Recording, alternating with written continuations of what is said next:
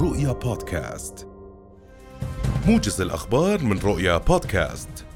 تجتمع اليوم لجنتان نيابيتان لمناقشة مشروعي قانوني الأحزاب السياسية والانتخاب إضافة لمناقشة توصيات حول انقطاع التيار الكهربائي.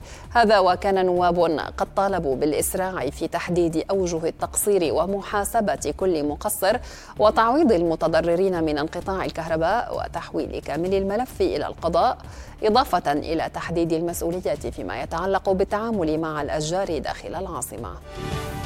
يعقد المدير العام للمؤسسة العامة للغذاء والدواء نزار مهيدات مؤتمرا صحفيا اليوم للإعلان عن تفاصيل تخفيض أسعار الأدوية خلال العام الماضي.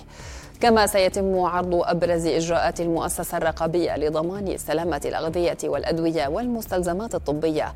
وكانت إحصائيات المؤسسة العامة للغذاء والدواء قد كشفت في وقت سابق أن عدد الأصناف الدوائيه المصدرة في عام 2021 سجلت ارتفاعا بنسبة 18% مقارنة مع عام 2020 التحق 134903 طلاب في مرحلة الثانوية العامة. توجيه اليوم بمدارسهم في بداية الفصل الدراسي الثاني من العام الدراسي 2021-2022 وفق وزارة التربية والتعليم.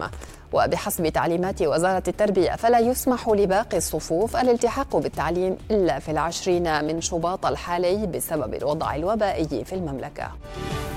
شنت قوات الاحتلال الإسرائيلي فجر اليوم حملة مداهمات واعتقالات واسعة في مناطق متفرقة من الضفة الغربية المحتلة.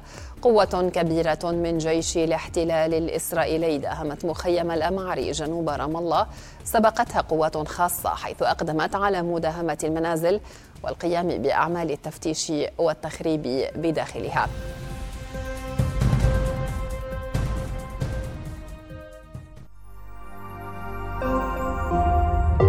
رؤيا بودكاست.